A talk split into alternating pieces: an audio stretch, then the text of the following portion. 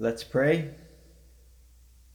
Lord, may the words of my mouth and the meditation of all our hearts be acceptable in your sight. O Lord, our strength and our Redeemer. Amen.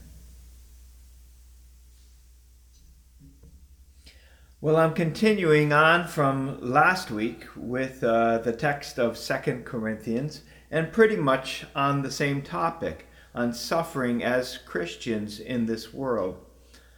If you remember from last week, the Apostle Paul and Timothy wrote to the Corinthian church in chapter 1 of 2 Corinthians that God comforts or consoles us through Christ, and that his consolation to us in the midst of our suffering is as abundant as his suffering for us was for our salvation. In God's consoling us, his presence is realized and he expects us to pass on his consolation to others who are suffering. Now, I didn't cover uh, everything uh, last week in chapter 1, but, but in chapter 1, uh, verse 9, Paul shows us that he also understood through his own personal experience that he had been brought to the point of death and suffering so that he would no longer rely upon himself but excuse, exclusively on God. And from there, from then on, he set his hope on God alone, who could do, of course, what Paul could never do on his own. Well, today I want to focus on 2 Corinthians 4, uh, verses 12 to 18. In 2 Corinthians 4, verse 12, Paul and Timothy, who he wrote uh, this letter with, um, wrote this So death is at work in us, but life in you. What did they mean by that? How was death at work in Paul and Timothy and life in others? Well, death was at work in them as they gave of their physical bodies and their energy as a medium for the gospel of Christ to go forth, even risking their very lives for the sake of others and sharing the gospel with them. Paul and Timothy were not using the majority of their natural energy for their own sustenance or their self preservation or to secure a comfortable retirement. No, They're, they were spending their physical lives for the sake of others, that others might hear and receive the gospel and receive spiritual life with the gospel. And that is how death was at work in them, but spiritual life was being produced in others by their sacrificial act, which was inspired by God's Holy Spirit. Paul and Timothy wrote in verse 13 Since we have the same spirit of faith, according to what has been written, I believe and so I spoke, we also believe and so we also speak. So that is what inspired Paul and Timothy's purpose in, in life and sharing the gospel. It was their belief. Their belief in what? Well, the context of that statement came from Psalm 116, where the psalmist says this to God You have delivered my soul from death, my eyes from tears, my feet from stumbling. I will walk before the Lord in the land of the living. I believed, and therefore I will speak. Well, Paul and Timothy are saying the same as the psalmist. They too believed that God delivered their souls from death, eternal death, and so they spoke, giving their temporal and physical lives then. And in doing so, well, let me ask you this Do you believe that God delivered your soul from death? Are you thankful enough for that? If you do, to share God's way of eternal grace to others in this temporal life, being inspired by what you believe God has done for you. If we have that same spirit of faith as the psalmist as and as Paul and Timothy had, should not the same be true of each of us Christians? We believe and so we speak. In chapter 2 of 2 Corinthians, Paul explained how that is supposed to work for us. It works the same way as it did for him. As Jesus' followers, Jesus leads us. He leads us, Paul tells us, always in triumph, even here on earth, because he's won the battle. He's defeated the enemy of sin and death. He did so upon the cross, and now he leads us always in triumph. We, however, may not always feel the triumph of our Lord who is leading us because we are still in the heat of the battle in this world. Still, we are guaranteed victory no matter what we face and no matter what happens to us. And as we are led by Jesus, Paul tells us that Jesus is at work spreading certain fragrance, spreading a certain fragrance through us. Well, what is that? A, a fragrance that comes Paul tells us, by knowing Jesus and by spending time in his presence. That fragrance is emitted as we share the gospel with others. And it's a fragrance, Paul teaches, uh, of eternal life to those being saved, those attracted by it, but it is also something else. It is something repulsive to those who are on their way to destruction, as it makes them aware of their sin and aware of eternal death to come. Now, why are we led in triumph, confident of victory already when the battle seems still to be raging on? It's not because we know that we're not going to suffer and, and die in this world. No, the chances are we will. We will suffer and die in this world unless Jesus returns before our time. But it's, as Paul says, knowing that he who raised the Lord Jesus will raise us also with Jesus and bring us as he said to the Corinthians, with you into his presence. That's uh, from verse 14 of chapter 4. So that's why we can be confident of victory, not because we're not going to suffer, but because we will be raised again with Jesus after we die. So for Paul and Timothy, their whole focus and reason for being was not concerning this life at all, but the much better and eternal life in the comfort of Christ's permanent presence. And Paul and Timothy desired that for everyone.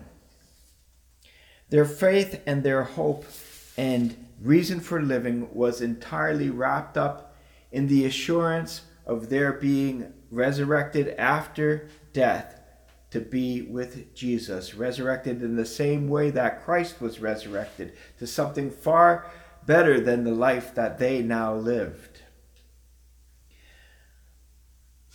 Well, they go on in verse 15, writing, For it is all for your sake, meaning, meaning their present suffering their present sacrifice and suffering that uh, Paul and Timothy were, were experiencing.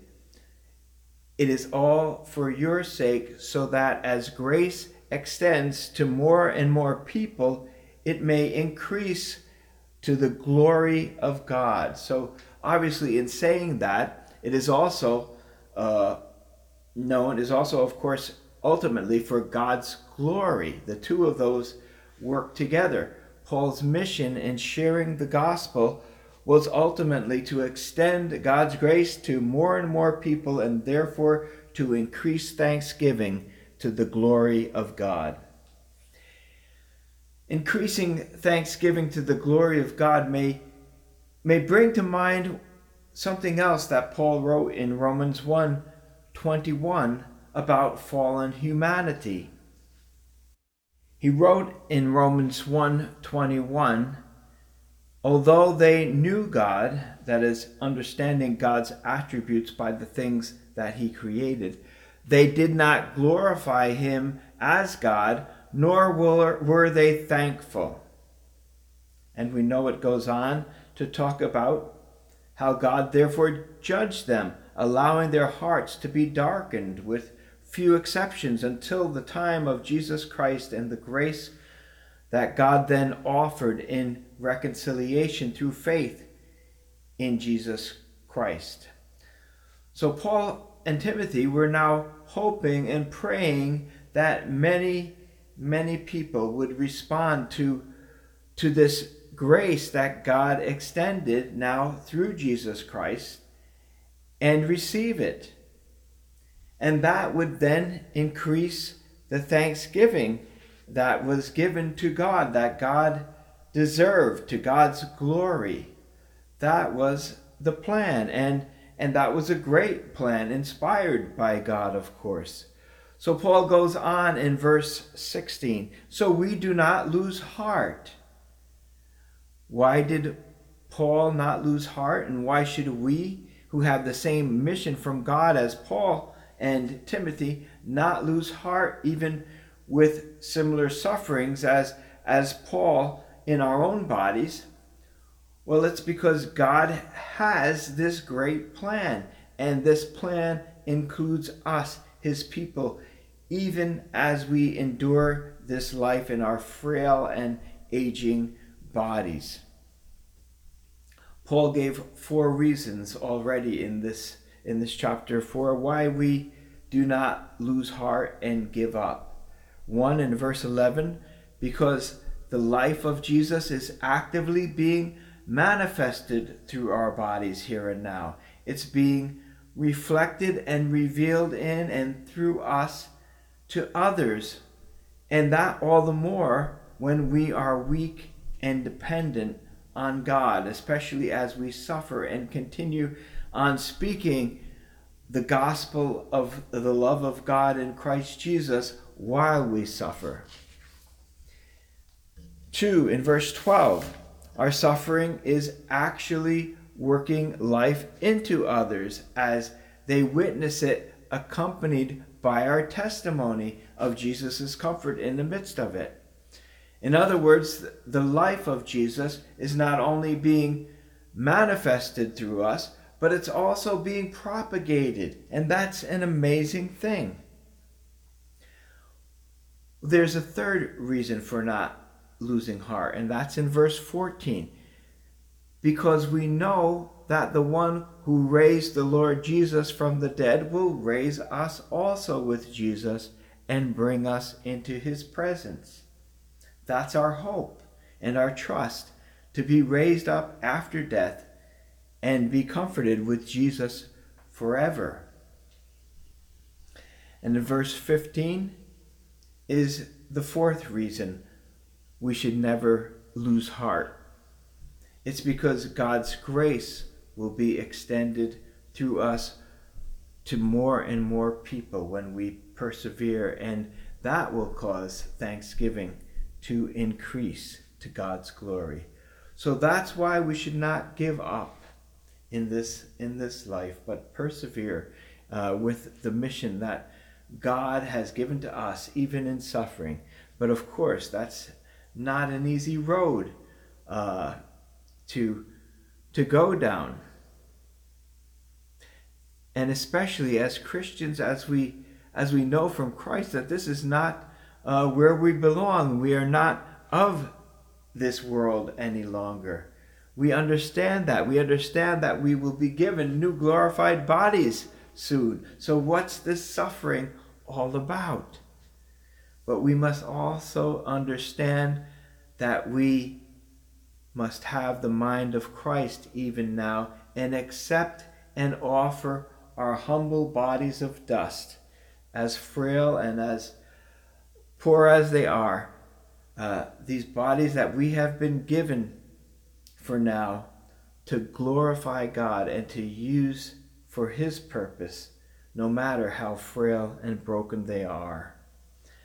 The Apostle Paul wrote this in Philippians 1 20 to 21.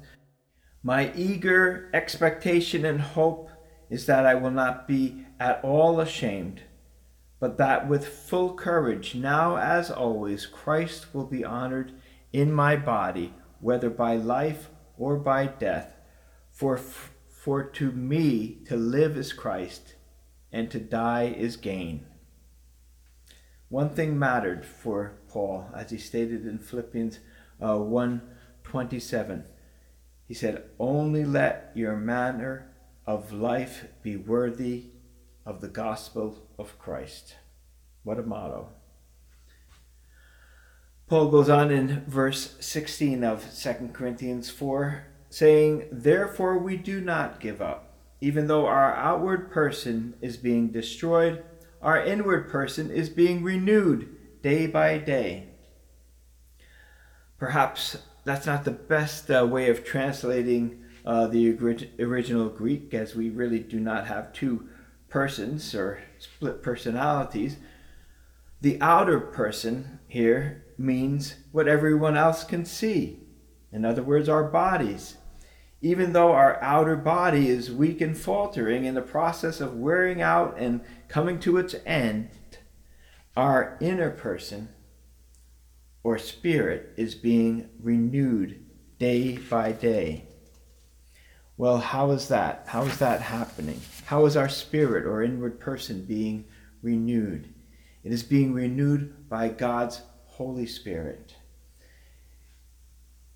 God's Holy Spirit is energizing our spirit as we yield to Him more and more, even as our physical bodies begin to fail, uh, giving knowledge of Himself, renewing our uh, renewing the spirits of our minds as we put on the new self created after the likeness of God in true righteousness and holiness, as Ephesians 4:20 to 24 says. Romans 12, 1 to 2 instructs us what we are to do. It says, By the mercies of God, present your bodies as living sacrifices as a living sacrifice, holy and acceptable to God, which is your spiritual worship. We have to do that daily. Get into that habit. It goes on. Do not be conformed to this world, but be transformed by the renewal of your mind. Of course, that's with His Word and in prayer, allowing um, His Word to speak to our hearts and renew uh, our, our inner person. Paul is saying something incredible in Second Corinthians, and it's this it's that the very process of our suffering in this world is producing for us an absolute, incomparable, eternal weight of glory. And that is why we truly can rejoice in our suffering.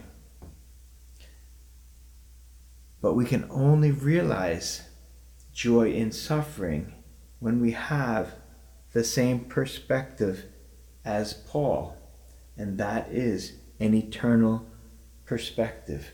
When we realize what Paul writes in, in verse 17 for our momentary light affliction is producing for us an absolute, incomparable, eternal weight of glory.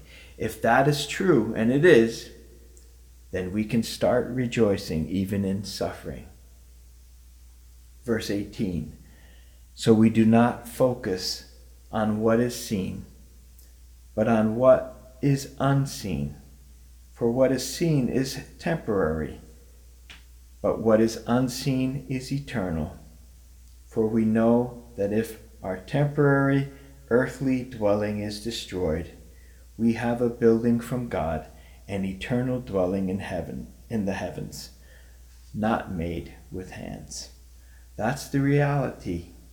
If you know Jesus today, if you are one of His, putting your faith and trust in His person and His work, His coming to earth, His sacrificing His life, dying for your sins. That is what you have eternal life with Him. Let's pray. Lord God, we do thank you for your word and your promises. We thank you for uh, inspiring your apostle with these great words of encouragement to us, Lord, as we are still in this world, but not of this world, as we wait to be clothed with you, Lord, as we wait to meet you, either in heaven, in the rapture, or in the resurrection. And we thank you that we have more to hope for than, than this world because of you. Amen.